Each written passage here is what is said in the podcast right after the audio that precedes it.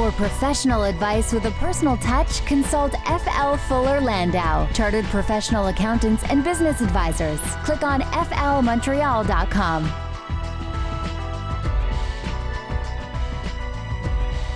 Good evening. Welcome to today's Entrepreneur presented by FL. Montreal. This is uh, the program, but uh, harnesses the entrepreneurial spirit that drives Quebec business. My name is Dan Delmar, along with FL's Josh Miller. Hello, Josh. Hello, Dan. You had a good weekend, I see. Yeah, well, after last night's uh, election, that went uh, that went a little late, uh, so I'm a little sluggish today. Uh, but we do have, uh, of course, a new mayor in town, and uh, a lot of nervousness, by the way. We can begin there on the business community front. Environmentalists uh, in power now in Montreal. Um, the mayor was doing her best to reassure the business community, saying that uh, we're open for business and that hopefully the trend will continue. Um, what are your thoughts on uh, on businesses eyeing the uh, the politics of Montreal? Well, you know, there politics has always been politics in Montreal. Uh, you know, has did did Denis Coderre bring a little bit more business to the to, to the local economy? I think so. I, I think where it was going and how much they end up spending. Uh, I think there were a lot of businesses, a lot of retailers that weren't so happy with uh, with former Mayor Coderre, just from a tax standpoint, from uh, you know rebuilding the city and and and kind of killing. Uh, with all the construction killing some retail businesses that uh, I'm sure you know pointed the finger and maybe was I don't know more short term thinking than long term long term thinking. Uh, but uh, but will uh, will Mayor Plante be any better? Uh, you know, talking about a lot of a lot of future, a lot of good for you know the ecological side of things.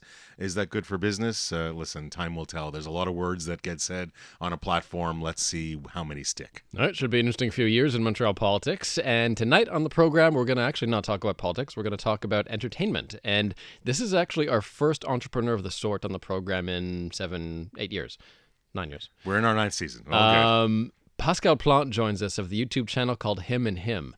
So our, our first this is a professional YouTuber. a professional YouTuber. We, you know, we've had other entrepreneurs here that have talked about their online business, but this is a professional YouTuber. There's a lot of people that say, "Oh yeah, I'll have a, I'll have a video. It'll go viral. I'll make a lot of money on YouTube." Doesn't quite work like that, and it definitely takes some effort and time and energy. And it's it's going to be a, a great story, and it, it's going to be a lot of fun talking with Pascal. And then later in the program, we'll uh, have a new contributor who I've always had a love hate relationship with, Josh. Well, you know, as schizophrenic as you might be, Dan, uh, we're definitely going to talk about uh, some some online image uh, and in relation to public relations, and uh, that is that is your forte, your expertise. So, Dan, we're going to grill you at the end of the show and uh, hopefully educate some of the some of the entrepreneurs listening. Interesting. I, I don't talk much about my day job, but I hope I hope it can be enlightening later in the program. Let's start on a PR issue, by the way. Uh, Netflix, how they are are sort of a, a lot of talk about Netflix and their PR moves. Um, this after the the bit of a PR nightmare they had recently with one of their big stars. It is, and and you know, this was the story of Kevin Spacey and House of Cards, and and him, uh, I guess, uh, getting caught. Uh, I'll say with his pants down, uh, but uh, but certainly in some inappropriate instances, in, much earlier in his career. And the story was more about how does an entrepreneur, how does a business deal with with in a crisis, deal with issues uh, of such nature, and I guess the article is, is what you know. What can Netflix you know teach entrepreneurs about mitigating a nightmare, a PR nightmare? And they, they were talking about uh, a few aspects that I think are you would think are fairly obvious and and, and you know everybody should think about it. Um, but I wonder, you know, it's it's it's really present and and Dan, you you live and breathe this every day, but like don't shy away from it. Present the facts. Be clear about it. You know, don't don't uh, don't skirt the issue. Don't use big long fancy words. Don't Uh, lie. Don't lie. Don't lie. Um, the other thing is know uh, what the article was saying is know your morals, know your values, and stick to them. Don't pretend to be somebody else. Don't don't try and uh, use use terms or values that you think the audience wants to hear. Be be true to yourself uh, along the lines of don't lie. Uh, don't outright admit you've done something wrong. You know, because you because Netflix didn't actually do anything wrong. So why apologize for something that they were not in control of? But yet, if you admit you did something wrong, well, that could kind of snowball in the wrong direction. So the article is don't admit something's wrong, and the the, the final comment uh, was just just acknowledge it, acknowledge it happened, and move on. Deal with it and move on. And we've seen cases in politics, so you know somehow stretching out that bad news and just avoiding dealing with it can really nip you in the in the rear end later on. Look at the mayoral election. You know, Well, yeah, Formula E is a great Formula E. that, you know, it hit you. You ignored it. It came. You said it Yeah. wouldn't come back. It came back. Uh, you know, where do you draw that line? and I, I will t- probably talk about this later on, but in an information age when everything can be a screenshot or a forward in an email, everything comes out eventually these days. So, yeah, best to be honest. Don't hide from it. Just hit it head on and then move on. But the good part is the the bar has been for public discourse has been lowered so much by Donald Trump and others that you can probably get over whatever the problem is. So, um, here's an interesting article. Uh, what if someone st- uh, copies your business idea? Well, there, you know, and that's going to happen. You know, the, they always say that uh, that imitation is the sincerest form of flattery, no question. But what do you do? Do you do you do you attack it? Do you do you put your head in the sand? Do you say, "I can't believe something's happening"? No, I, I actually uh, definitely don't do that. Look on the positive side of things. Embrace it. You know, ha- enjoy that that flattery moment, and maybe they're copying something that you didn't have enough emphasis on. So see what they're copying and and see how that might affect your your your audience and your customers. Learn from them. You know, if they're if you know if if they've enhanced a certain feature, they've copied a lot of it, but something else is better. Maybe you can learn from them. Maybe they're doing one aspect of the 12 parts of your product or service that they're doing really well. So so learn from it. Um, and then you know you can you can certainly uh, you can certainly counter them. You know if they're really hitting you hard. I mean, don't don't cut off your nose to spite your face if you really have to go and and uh, and file an injunction or what have you. But really look at the circumstances. Don't just get buried in the trees. Look at it from thirty five thousand feet.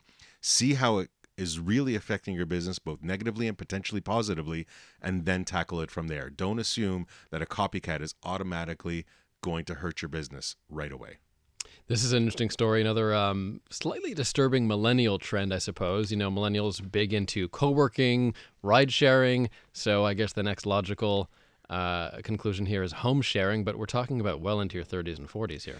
Well, I- guess it, it applies to everybody. That you don't have to be well into your 30s and 40s, but that's definitely happened. I, I believe it, it, it it's really attacking or addressing the mobility of the labor force. And you know, you can work in Montreal one, and maybe Canada's not the best example to give because the cities are so far apart. But if, if you if you certainly you can move from Montreal to Toronto, Montreal to Ottawa, Toronto okay, to Vancouver is a little harder. But certainly in these areas where you have these multinational corporations, there's a lot of movement. There's potentially a lot of mobility. Yet family is still back home. Maybe a temporary location. Some people don't want to sign on for a year. That that too is is a factor. So this sharing, this apartment sharing notion is really addressing that market. It's I don't want to commit to a long period of time. I also don't want to be alone. And how do I how do if I'm moving to a new city, how can I automatically make friends? Now, yes, could you be caught in the wrong space with the wrong person? There's no question about it. But if you have an adventurous type, and I'm sure, and they do some screening, at least that's what the article was saying. They don't just, you know, they don't allow anybody. They do some screening for whatever that's worth, by the way but it's it's just another avenue of sharing that can be exploited and is being This uh, story from uh, Bloomberg on uh, on how someone can become a billionaire just by catering to the most obscure market. In this case, cheap snacks in, in Russia. well th- this definitely billionaire but the, the the what I'll talk about this story is while he while this now billionaire made money off you know uh, uh, bad times in Russia and selling you know cheap goods because people couldn't afford it there was it was you know inflation was too was too high. The real crux of this story that I want to bring out is why did he do so well? Because he took those snacks and he went vertical. He took all the all the products that he was doing and he didn't just buy from a, a wholesaler and resell it. He actually ended up buying the wholesaler and then buying the manufacturer and buying the grower so that when price adjustments or inflationary and we're talking about Russia at the moment so things can be a little erratic on the eco- economy side there.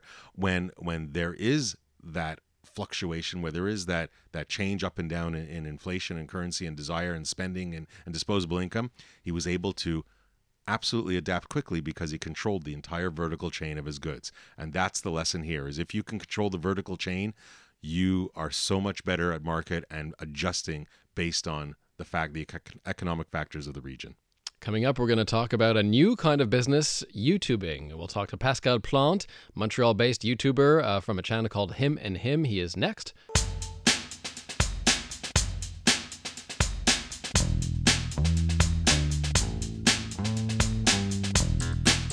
For professional advice with a personal touch, consult FL Fuller Landau, Chartered Professional Accountants and Business Advisors. Click on flmontreal.com.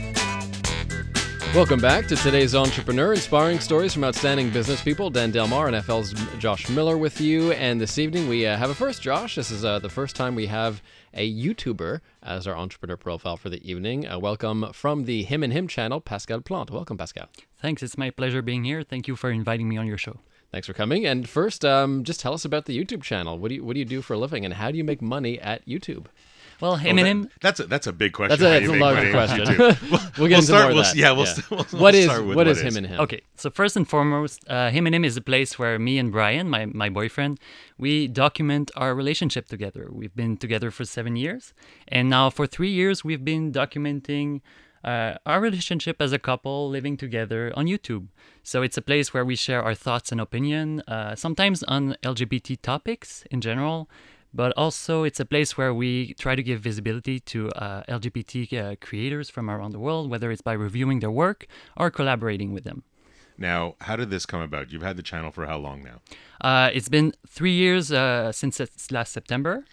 And, the idea came from It it came spontaneously, I guess, because I, I was watching three years ago during the summer a lot of YouTube, and that's when I discovered that people were actually doing it for a living, and I thought that would be like the most awesome job in the world. So I decided to give it a try, and now I'm I'm gonna make a living out of it. So were were you were you doing anything online related or video related or anything like that before? Not at all. I I not I didn't even study uh, in anything uh, related to this. Uh, actually, I, I got a bachelor degree in communication from UQAM, but uh, I really just wanted to give it a try. I didn't know anything about video editing or filming or being just a personality in front of a of a camera uh, for an audience, and I just wanted to give it a try, and it turned out great. So what's the first thing you do? You you you wake up one morning and say, "I want to start this YouTube channel."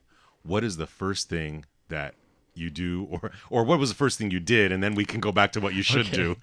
well, the first thing I did is made sure I had the appropriate equipment. I did have a camera and I had the most basic editing software I had. So I just we just filmed one video together one afternoon. Then I put it on a computer, started editing it, and I put it online immediately.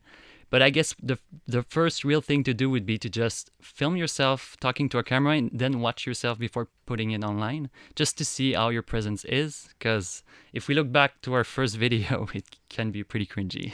so you did you didn't kind of check that before you posted it. You just you just went full steam ahead. exactly. I was sure that when I was gonna post the video, I thought I thought it looked great at the time. I was sure it would go viral in in like a matter of a week. Was it difficult to convince Brian to do this with you?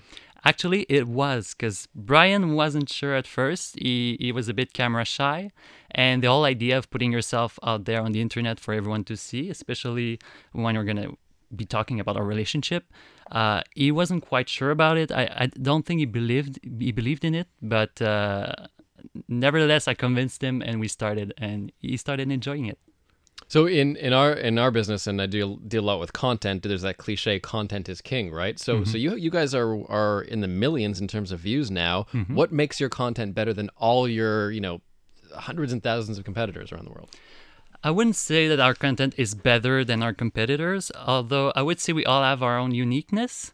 I feel uh, what makes our channel special, first, it's the fact that English is not my, my primary language. I have this small accent, and I guess people from the United States, especially, really notice it and they find it kind of uh, interesting, I guess.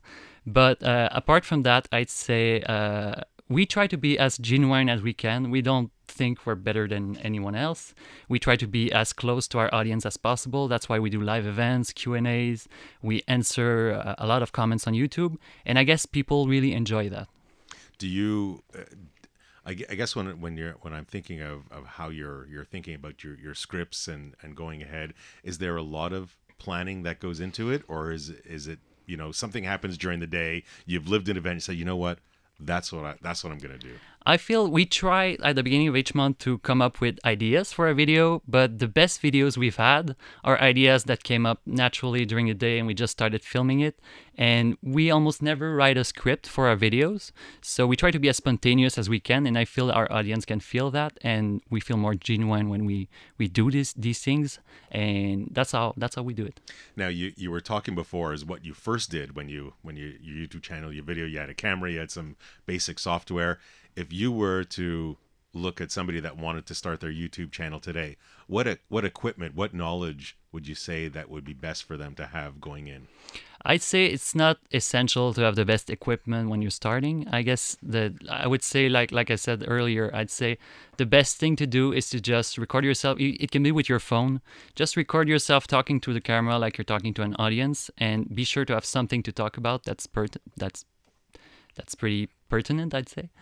But uh, make sure you're, you're well in front of the camera and look at yourself and see how you react to it and start from there. Did you at the time you did you look at the competition did you look at other channels that were doing similar thing to try and and and gain ideas or gain a style or to see maybe what you should do differently yes uh, at first i tried to mimic other channels that were similar to what i was hoping to become but then as we progressed uh, i stopped watching uh, what other people's in our fields were doing and ideas came up naturally and we never miss an idea for a video we always have something coming up and i, I guess we developed our own kind of content that we do, and we're kind of unique in that way.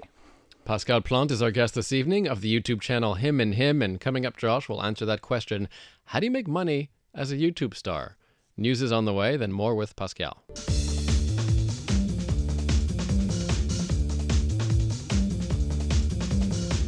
For professional advice with a personal touch, consult FL Fuller Landau, Chartered Professional Accountants and Business Advisors. Click on flmontreal.com. Welcome back to today's Entrepreneur, a program about the entrepreneurial spirit that drives Quebec business. My name is Dan Delmar, along with FL's Josh Miller. And this evening, Josh, we're talking about YouTube, and we're uh, joined by Pascal Plante. He's the co creator of the channel Him and Him. And we're talking about the business of making videos for the internet. Uh, people can make really good living uh, these days off of this. But it's not so simple as creating a video, think it's going to go viral, get 100,000 hits, and you make millions of dollars. It doesn't quite happen that way.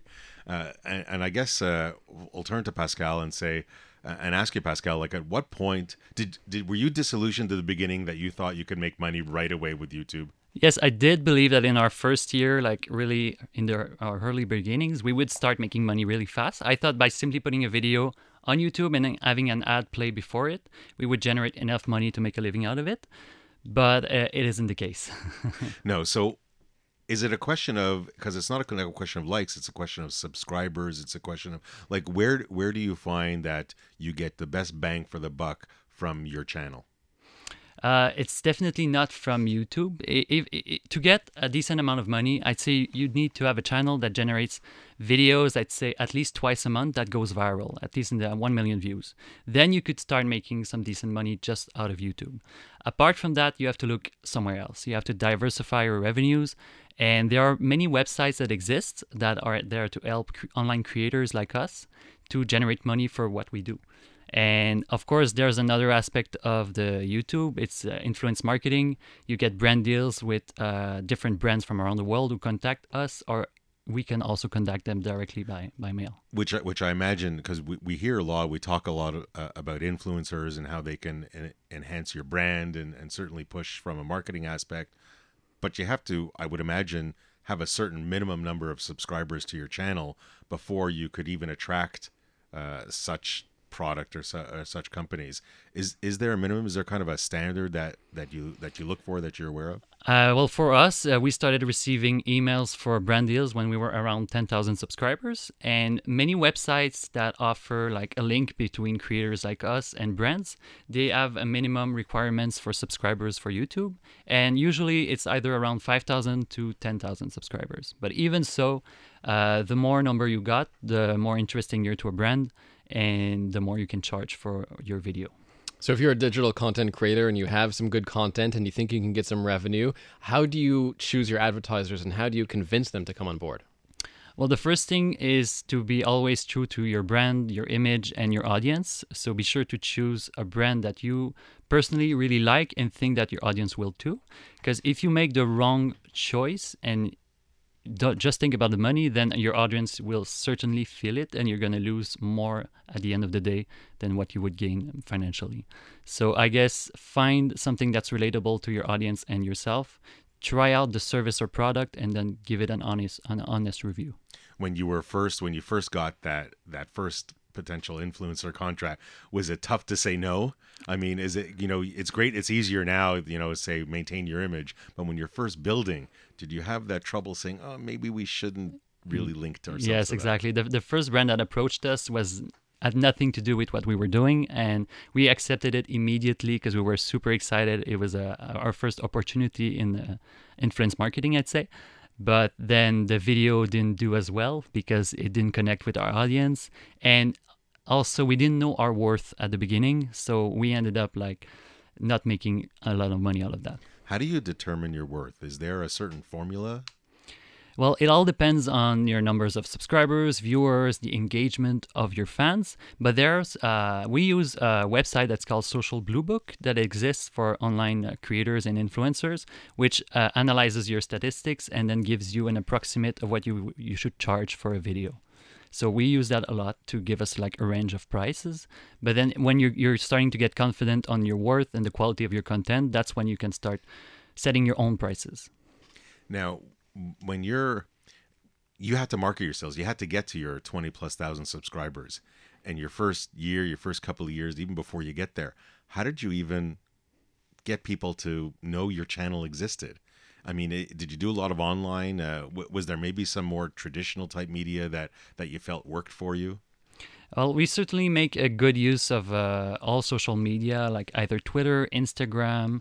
Uh, we've talked to our friends. We've showed our channel to a lot of people here. We try to connect with local creators too. I'd say there's a couple ways you can uh, get yourself known on the web when you're beginning. But uh, one thing we did do was go on similar channels and comment on their videos and get our names out there. Because our name, I think it's pretty catchy. It's him and him, and it stands out from all the usernames that you see in the comment section. So I guess that really helped us out. But then you have to just have a good patience, wait for it to, to get discovered, try to ride on viral waves, try to do something that's going to get people to notice you. But it's a mix of all kinds of different marketing strategies that has helped us. Was there anything from a traditional aspect that you felt worked for you, or maybe didn't work for you? Um, I'd say that in the traditional aspect, I, I, wouldn't say so. I would I would say we we, we simply re- relied on social medias at first. Pascal said said something I think super important there, and uh, riding the viral wave, right? Being current, which mm-hmm. especially with online content is so key. How hard is it to keep up to date with the subjects that you're interested in, and to, to be sort of one of the first ones on those topics? It's extremely hard. Uh, uh, we're dealing with international competition. We're in the English world, and as soon as a topic gets trending on YouTube, uh, you can like in the first hours, there's lots of videos that come up talking about the same subject. But one experience we've had this summer is there was a topic that was extremely popular at the time. It was a short animated movie online. And we recorded the video the same day it came out, but published it a couple days later. Uh, we decided to do this because we knew our regular upload schedule was once a week on Saturdays. Uh, at first, it started slowly, but then the quality of the video was so much better than the ones who were doing it right away and not putting so much effort into it that we ended up surpassing all the others who were doing the, the, the same kind of video we did on the same day that it was released. So now, when when you put out a video, do you look at the? We always say measure. If you can measure it, you can manage it. So when you're dealing with online, we we've spoken many times about watching and monitoring and measuring the analytics is that something that you you did from day one? How how important is that to you? It's very important. We did it from day one. Like i studied all the analytics that was out there on youtube. It's all accessible really easily. And there's lots of data you can get. You can see uh, the views you have from which country they come how, how much long of the video they, they watch the watch time. Uh, you can see on which device they're watching your videos. And all of these when you look at those tells you what what your audience is, uh, what they want, what they're looking for, And apart from that, I guess I'm using also a website called Google Trends. Where you, when you do a video, it's really important to have the good title. So I type in different words on Google Trends, and they're telling me what what type of words people are searching over a certain period of time, from which country they are. So everything adds up to getting the best you can have at the start of your video. The name him and him was that difficult to get? Was it hard? Was it your first shot? It, wasn't hard. We just sat down together, had a bit of a brainstorming session, and then eventually him and him came up quite rapidly, and we both agreed that it was really catchy. It was a good name. It really represented what we wanted to do with our channel. And then we looked up on YouTube. Nothing was comparable to it, so we we we stayed with that name. So you open up the average retail business, you know, and you're not faced with, you know, all kinds of random people from all over the world yelling things at you. How do you, how do you deal with the trolls, and how do you make sure the trolls don't damage your brand and your business? At first, uh, I personally had uh, big difficulties with people having either negative comments or trolls, and I would uh, immediately respond to them uh, based on my emotions, and I feel that's more damageable to your image than anything else. So the best way to handle it, like the best way we do right now, is just either ignore it and let our audience um, react to it, or there's are, there are even functions you can have now on YouTube which allows you to hide a user's comment on your videos, which is very useful. And speaking of online image and management, uh, we're going to have our uh, managing partner of TNKR Media join us, uh, who's in studio with us as we speak, Mr. Delmar. The tables will turn. The tables will turn. All right. So next we'll talk about online reputation management and related PR issues with me, uh, Pascal Plante, here from the YouTube channel Him and Him. Today's entrepreneur.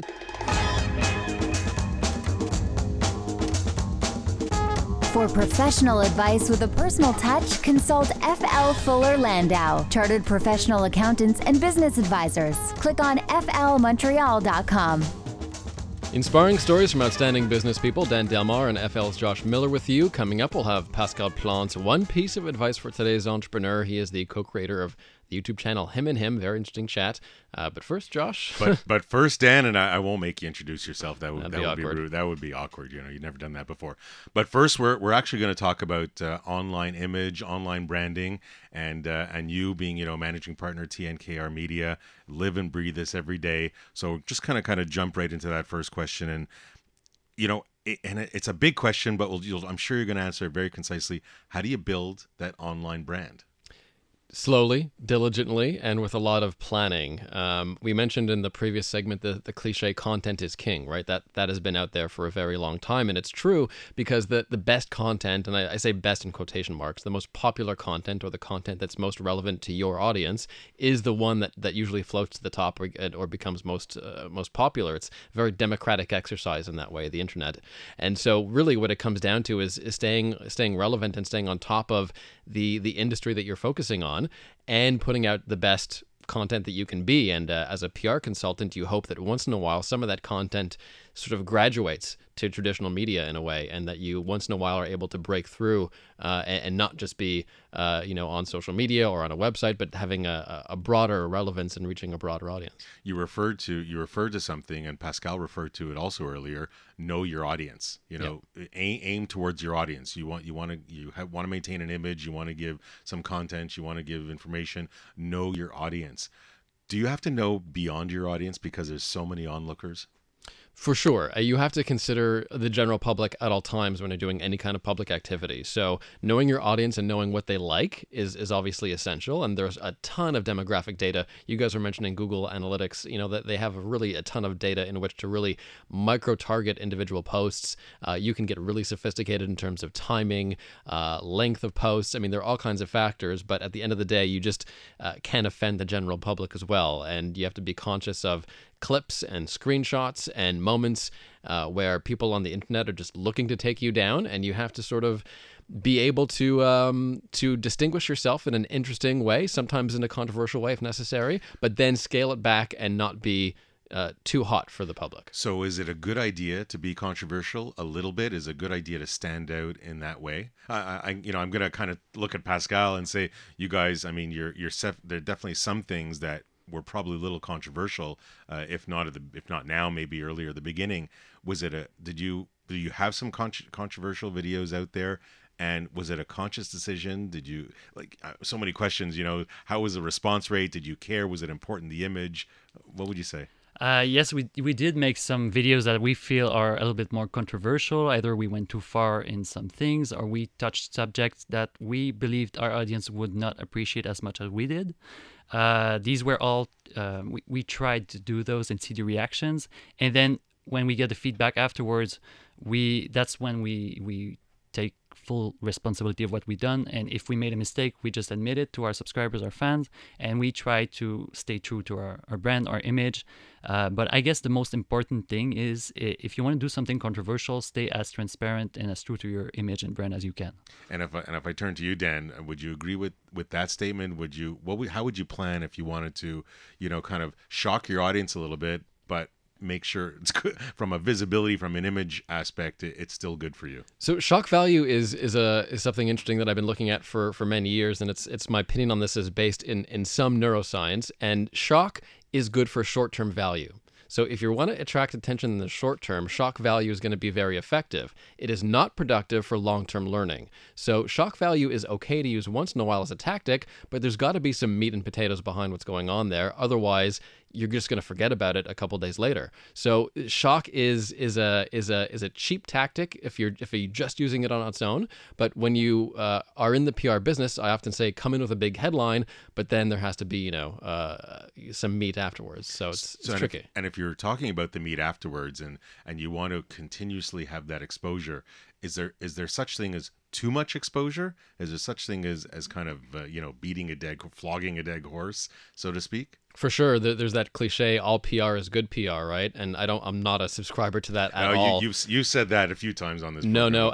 Someone with a responsible public image knows when to say things, and and most often, mo- most of the time, knows when not to say things. And uh, you know, when it comes to you know politics and and a very tense atmosphere in various jurisdictions and Donald Trump and all that, I mean, entrepreneurs know what should should have a good idea of when they can make an impact in their industry with a political stance and when the most most of the most of the cases they, will just sort of offend people and ruffle feathers. So it's it's a very precise calculation depending on the industry, depending on the risk level of the entrepreneur. Very important as well. Their tolerance for risk. So there's a whole bunch of factors that go in, and it changes from industry to industry. And it's certainly measuring it. It's certainly you know you make your statement uh, as as Pascal was saying before. The analytic, you know, we we go online, we make our statement, we do our video, and then we measure it. We see what the reaction is like and you adapt or adjust accordingly.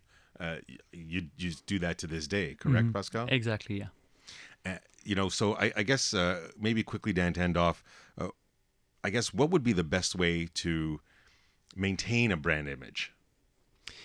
Uh, it takes it takes a lot of work and it takes a plan. So for for the average business, you have to find out where your audience is. You know what social networks you want to emphasize on, uh, what types of content, whether it's blogs or podcasts or and videos. In the case of him and him, and you have to sort of uh, uh, establish where your audience is going to be and find them there. Then it becomes a question of staying on top of your industry, being an industry leader or an influencer, and making sure that you're at the forefront of all these conversations on a continual basis. It's a lot of work and and the other thing is really just being knowledgeable and being good at what you do. So uh, on top of all the show and top of all the the presence you have to have a good foundation and of course a business plan in case your business takes off and that pr works a bit too well because that's a problem that happens too is sometimes you your the pr campaign works a little too well but the actual business isn't prepared for that growth. So there's a lot of of planning and of of uh, of branding that goes in uh, to these exercises before you actually go out in public and do and it. there, there's no question. You, I mean, you said it takes a lot of effort, a lot of energy. That shouldn't be downplayed. Thanks very much, Dan. Uh, it's it's a big topic in, in a short period of time, but really we, we don't want to we don't want to downplay it.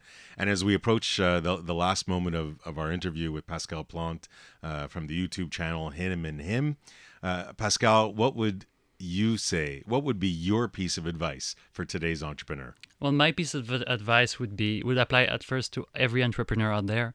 I'd say uh, don't be afraid. Don't be don't be afraid to go out and put yourself out there. Like don't wait for opportunities to come at you. Go go out and create your own opportunities.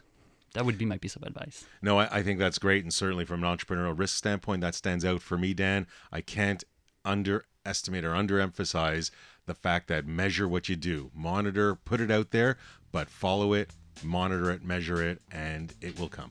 Pascal Plante of the YouTube channel Him and Him. Uh, super interesting story, and, and glad that you're uh, you, you made a business out of this, Pascal. Congratulations. Thank you very much. It was a pleasure to be here. Thank you, Josh. Thank you, Dan. It was a great experience. Thank you all. Great. And thanks to the expert of the night, I guess. Thank you, Dan, being the expert of the night. Back next week. Next Monday night at 7. Thanks, Josh. Have a good night.